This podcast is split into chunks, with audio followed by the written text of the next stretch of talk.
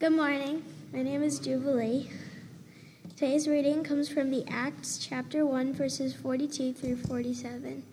Please follow along in your own Bibles or simply listen as the scriptures are read. Again, that's Acts chapter 2 starting with verse 42. Following the reading, I invite you to respond in worship with the singing of the doxology. Parents and guardians of children in preschool and kindergarten, you're invited to escort your kids to the front of the room to join Kids Rock outside. As you are able, I invite you to stand for the reading of God's Word.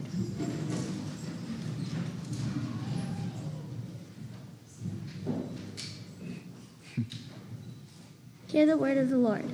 They devoted themselves to the apostles' teaching and to fellowship, to the breaking of bread and to prayer. Everyone was filled with awe at the many wonders and signs performed by the apostles. All the believers were together and had everything in common. They sold property and possessions to give to anyone who had need. Every day they continued to meet together in the temple courts. They broke bread in their homes and ate together with glad and sincere hearts, praising God and enjoying the, the favor of all the people. And the Lord added to their number daily those who were being saved. This is the word of the Lord. Thanks, Thanks be, to God. God. good morning. Good morning. Good morning. Good to see you guys here this morning. Uh, my name is Matt. I'm the pastor here at. I'm the pastor here at. I'm not going to say it right now. I can't just say it right off the bat. I got to build to it. So we're going to build to it this morning because a ton of thought and a ton of prayer and discussion has gone into this moment.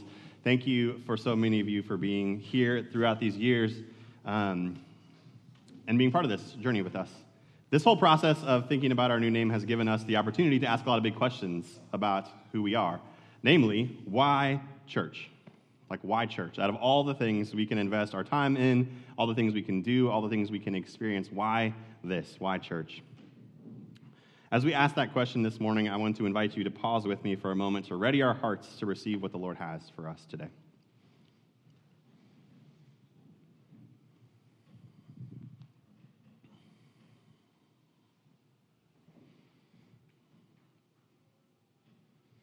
Lord, we come to you, um, present ourselves before you, knowing that you are present here with us. We are so thankful that you are here in this place. We acknowledge this morning, Lord, that we are your people and that you are our God, and we find our hope in you. Meet us here, speak to us, teach us, show us your ways. We pray this in Jesus' name. Amen. So I've had some practice naming things. Not only have I successfully been part of naming three human beings, when I was younger, I had the opportunity to name many, many cats. When I was in high school, we moved to the country and we brought a few cats with us, and the cats multiplied, and pretty soon cats were everywhere. We were naming a new batch of kittens every six months at our house. At one point, there were 17 that I could count in one space. One batch of cats, I was inspired by famous American authors, so we ended up naming a feline Hemingway and Salinger and Fitzgerald. One time, I named the cats Jank and Slurve. They were adorable little kittens, Jank and Slurve. They didn't make it very long for some reason, but they didn't. Um, one cat was born with only three legs instead of four legs, probably because all the cats were interrelated with each other. And we named him Tripod, which, Tripod, rest in peace, little buddy. Actually, Tripod did all right. He made it longer than many of his brothers and sisters and cousins and second and third cousins down the road, which is why we eventually stopped naming the cats. Some of them didn't actually survive long enough for us to get around to it. Some disappeared in the woods, some met rather tragic ends, which is a story for another time.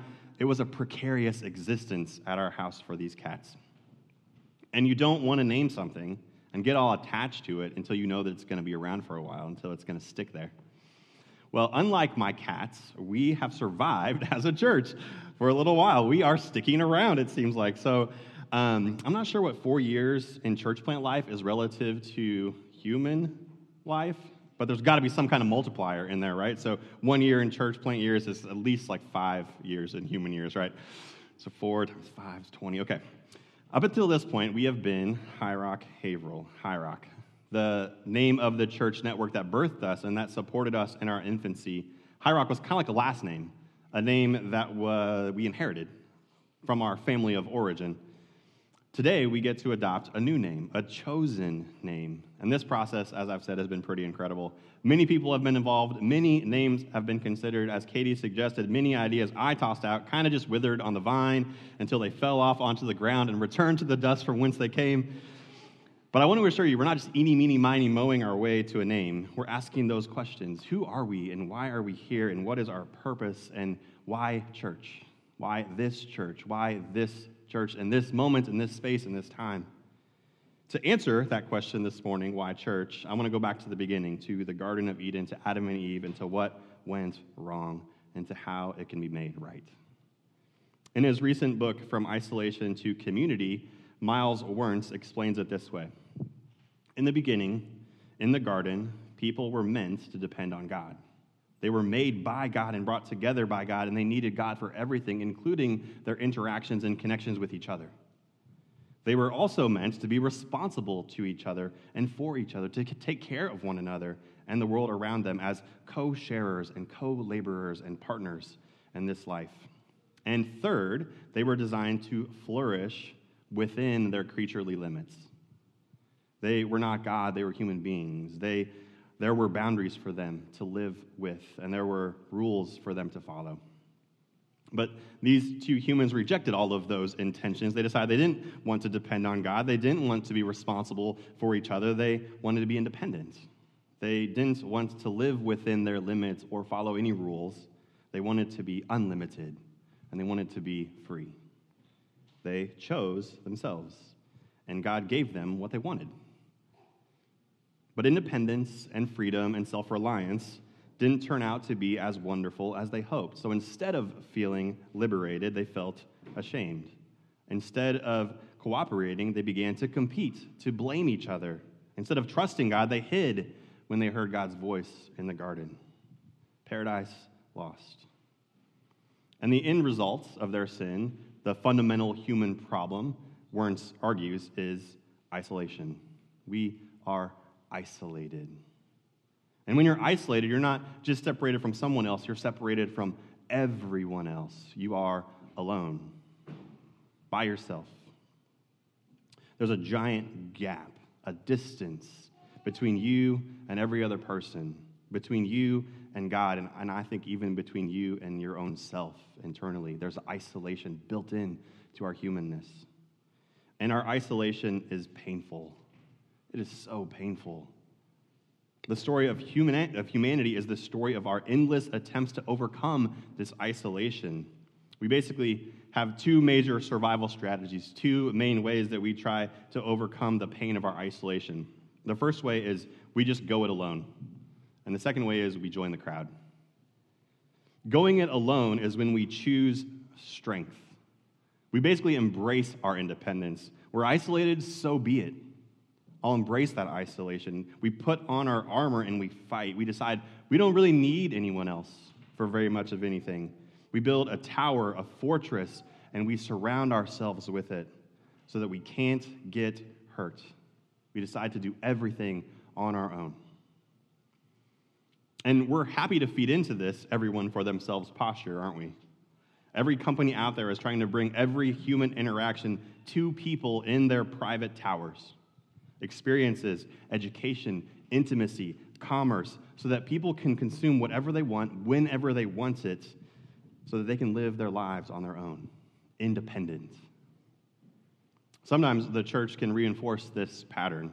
Church can be a place to get a personal experience, a place to learn something, to get something to benefit you like tech companies, we've packaged church to be consumed by the individual whenever and wherever they want. You can listen to a sermon in your bed or in your car or walking your dog, and you're often doing this on your own. In fact, the, deg- the degree to which it was easy for church to go online without losing very much in the process is probably the degree to which we were already t- treating church as something for each individual person to consume and experience on their own. I mean, it's mostly the same, right?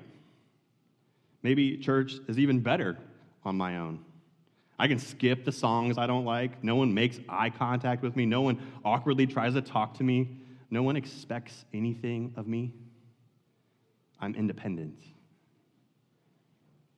That's the first way we fight our isolation and the pain of it independence. The other way we fight isolation is with strength in numbers. We join the crowd. We join a team, we join a group, we join a political party, we join a family, a club, a cause. And being part of that group can definitely make us feel less lonely. But does it heal our isolation?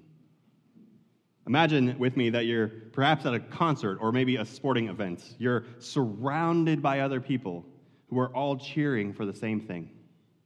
I was in Busch Stadium when the St. Louis Cardinals won the World Series in 2006. We all jumped and we all screamed. I was hugging and high fiving people that I didn't even know. It was like we were all friends in that moment, but I didn't really know them. We all liked the same thing in the same place. We were all moving in the same direction for a hot second, but then the game ended and we all went home. And while it felt good to be part of the crowd, my presence in that crowd didn't actually matter very much. The game, the celebration, or the potential heartache was going to happen whether I was there or not.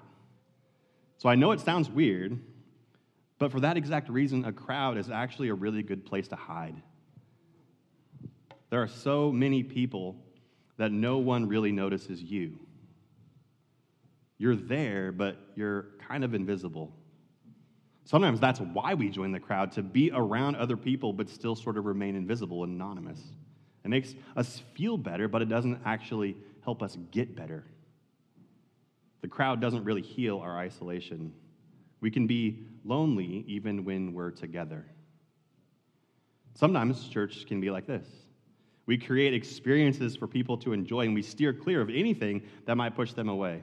Often, a charismatic, gifted leader has the personality or the vision to bind thousands of people together in a group, to get everyone in the same place doing the same thing. But joining the crowd doesn't solve our isolation problems. The songs will wash over you whether you participate in them or not. The sermon will happen whether you're there to hear it or not. In the crowd, nothing is expected of you. In the crowd, nothing is required of you. In the crowd, you're next to others, but you're not really connected to them, not known. You can enter and you can leave without anyone really noticing. The moment ends and everyone goes home. Now, I do want to pause here and say that the crowd can be the starting place for deep connection and community. Some of the people that followed Jesus were originally part of a crowd, right? But they didn't stay in the crowd. They came out. They were called out and chosen to be disciples. You can't really follow Jesus if you're hiding in the crowd. You have to come out. But with that caveat aside, I think despite our best efforts, and sometimes even within our churches, we are stuck with our original problem. We are still isolated. And it's not solved with personal strength. And it's not solved by pretending we don't need other people. It's not solved by surrounding ourselves with other people and hoping that satisfies us. It's not solved by us at all. It's something that God does. Instead of leaving us alone, God became flesh and lived among us. And Colossians tells us that God, in all his fullness, was pleased to live in Christ. Jesus was God, and Jesus was one of us. So the distance between us that we created was closed in the person of Christ. And scripture says that through him, God reconciled, God restored, God healed, God brought together everything to himself. He made peace everything in heaven and on earth. Why church? Because the church is not merely people gathering together. It's not built on commonalities or affinities or because we all like the same style of music. It's not built on a charismatic leader or a common cause. The church is the body of Christ. The church is Christ, existing as community in the world. Last Easter, last, last Easter, Rachel made this patchwork quilt that's on the stage behind me. All the individual pieces were donated by members of this church, by participants here in this community. We are all distinct pieces, yet we are all knit together as one. We are many parts of one body, and we each all belong to each other. And the thread that unites us and binds us is the Holy Spirit. And when you look at the whole thing together as one piece, the whole thing looks like Christ. The body of Christ, present and existing in the world, is the church. There's nothing else in the world like the body of Christ. We're not a school, we're not a stadium, we're not an arena, we're not a neighborhood or a city or a nation. We are the body of Christ, and the Spirit of God moves among us. And our purpose is to be what God uses to heal humanity's isolation. So, what difference does this make to a community? It means that in the body of Christ, when you're talking to someone, Christ is there too. You're members of God's family, being built together as a holy dwelling where God lives among us by His Spirit. The conversations you have during soul food have spiritual weight to them. It means that we can bear each other's burdens in a special way with Christ's help. It means that our love isn't selfish but sacrificial. And it means that we will know each other in eternity. There's nothing on earth like the church a patchwork people with frayed edges and room for more. In the passage that Jubilee read for us earlier, we see sort of a snapshot of what the patchwork community looked like among the first believers. They were alive in Christ. Acts 2:42 they devoted themselves to the apostles' teaching, to fellowship, to being together in genuine and transparent relationships. They ate together, they prayed together, they met in homes and they met in public places. And drawn together by Christ, we are part of that same body. We are a continuation and expression of that first church. And it was with this spirit in mind that we stumbled our way forwards to try to find a new name. Verse 44 All the believers were together and they had everything in common. All the believers were together and they had everything in common. In most New England towns, the commons refers to a central area in a community there's Boston Common, which you might all be familiar with. There's also a common just a mile down the road in Bradford. They're all over the place in New England. The point of the commons is that the resources in the commons are shared. No one can own anything in the commons. The water, the air, the soil, the soil, it's all available to all. So people gather there, all different kinds of people. The commons is a place of rest, a place to celebrate, a place to connect, a place to grow. Over the last four years, I've seen this church embody those characteristics. And of all the names that we considered, and we considered a lot of them, I promise, the one that fits us the best, the one that captures who we are for each other and for our communities, I believe, is the Commons. So we are going to be called Haverhill Commons Covenant Church. And the resources we have as the body of Christ are available to all. There are so many potential layers of meeting to the commons, and there's so much room for us to grow into it and become the body of Christ in this time and in this place and in this community. But today I just want to highlight a few ideas about what it means to be Haverhill Commons Church. First, the Commons is open to all people. You know, God didn't set the church like over here with strong walls of protection and clear lines of separation. God actually sets the church right in the middle of the world, in the common spaces. The church is entangled and enmeshed and engulfed and embedded in everyone else. The first church met in the temple courts, which was their version of the common spaces. In fact, the Greek word for church, ecclesia, didn't mean church, it just meant gathering. And that's what it means to be part of the commons. It's a place to gather where all can be present to the messy isolation that we each struggle with. If you walk down the street over to GAR Park, you won't see any fences around it. All can enter in. One of our core values is hospitality. We want to remove barriers so that all people can experience Jesus. And I want us to be a place where it is clear from the signs we have out front to the greeters at the front door to the folks you meet inside to the words that we speak from the front to the donuts and bagels we serve out back to this community is open to all. Look at the disciples. It's a crazy assortment of people if you really think about it. What could possibly bind a tax collector with a Jewish zealot? They should hate each other. What could possibly bind small time fishermen with big time fishermen? They should hate each other. Jesus bound them together. Jesus did that. And I want us to be as open to people as Jesus is. The Commons is open to all. Next, in the Commons, resources are shared. All the resources are shared. The first Christians shared everything they had in common. Whatever resources we have, we have them so that we can share them. Everyone gets what they need, and the resources of Christ are unlimited. One of our core values here is solidarity. So we share each other's burdens and we put love into action, we say. That's why we created Book Buddies, why we support L'Arche. It's why we help foster families and why we give $100 gift, kid, gift cards to kids who are impacted by foster care every year. It's why we support local organizations like Pose for Black History Month and why we show up to Juneteenth celebrations. We will keep doing those things and more because that's what it means to be in the commons and to share what we have. One more thing this morning.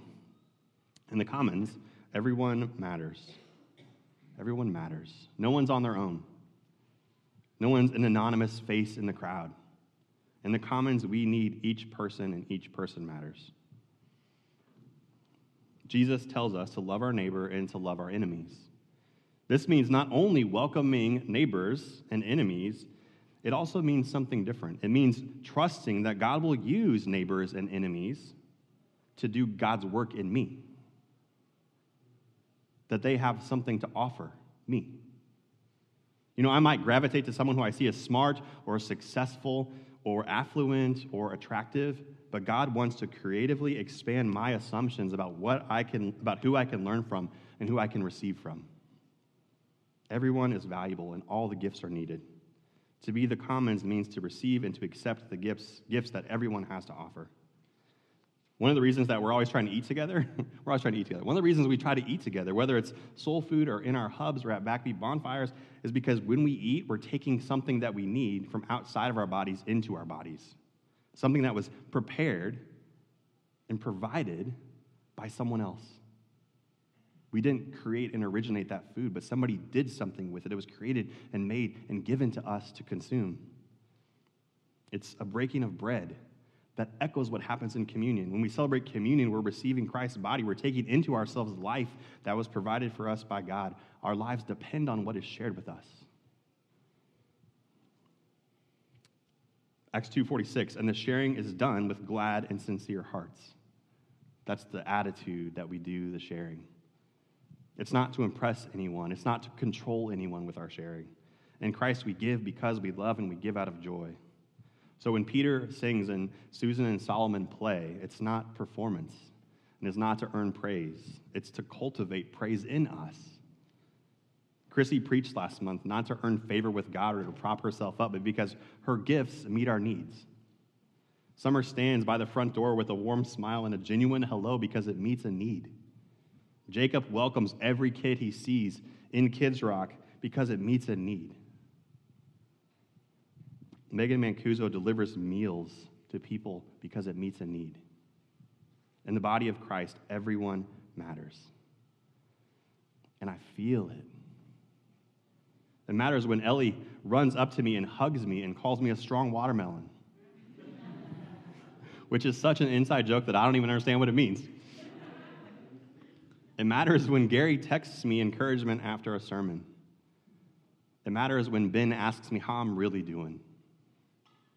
It matters when Athena gives me a note after church that says she loves being here. It matters when we sing together. When we sing, it matters that I hear your voice alongside of mine. When we receive God's word, it matters that we receive it together. When we pass the peace of Christ to each other, we're not only being friendly, we're proclaiming that Christ's wholeness is real and available to us. We're proclaiming forgiveness and we receive these words from each other. And I can't do that online. And that doesn't happen in a crowd.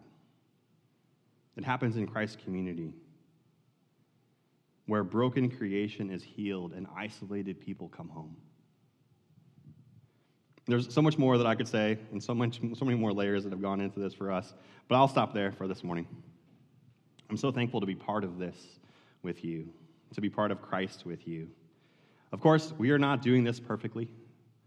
Just as we stumbled our way to a name, we will stumble our way forward as a church, a messy patchwork community with frayed edges and unmatched, misshaped shapes. We still combat isolation. We will sometimes still feel lonely. But Christ is among us, and we are his body. And as he draws all to himself, we are drawn closer to each other in the process. In him, God is reconciling all things, in heaven and on earth. That, friends, is why church. Amen? Let's pray. Jesus, thank you.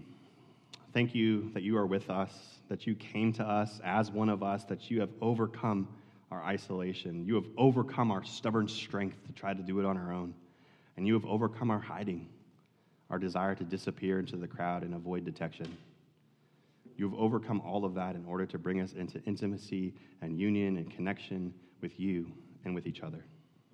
So this morning, Jesus, as we become this new thing, as we rename ourselves the Commons Church, bind us together, make us one people in your name. For anyone who feels their isolation, particularly, for anyone who feels lonely, may they encounter you here in this place among your people. May we be your body. May we be your presence in this world. It's by your strength and grace. We pray these things. In Jesus' name, amen.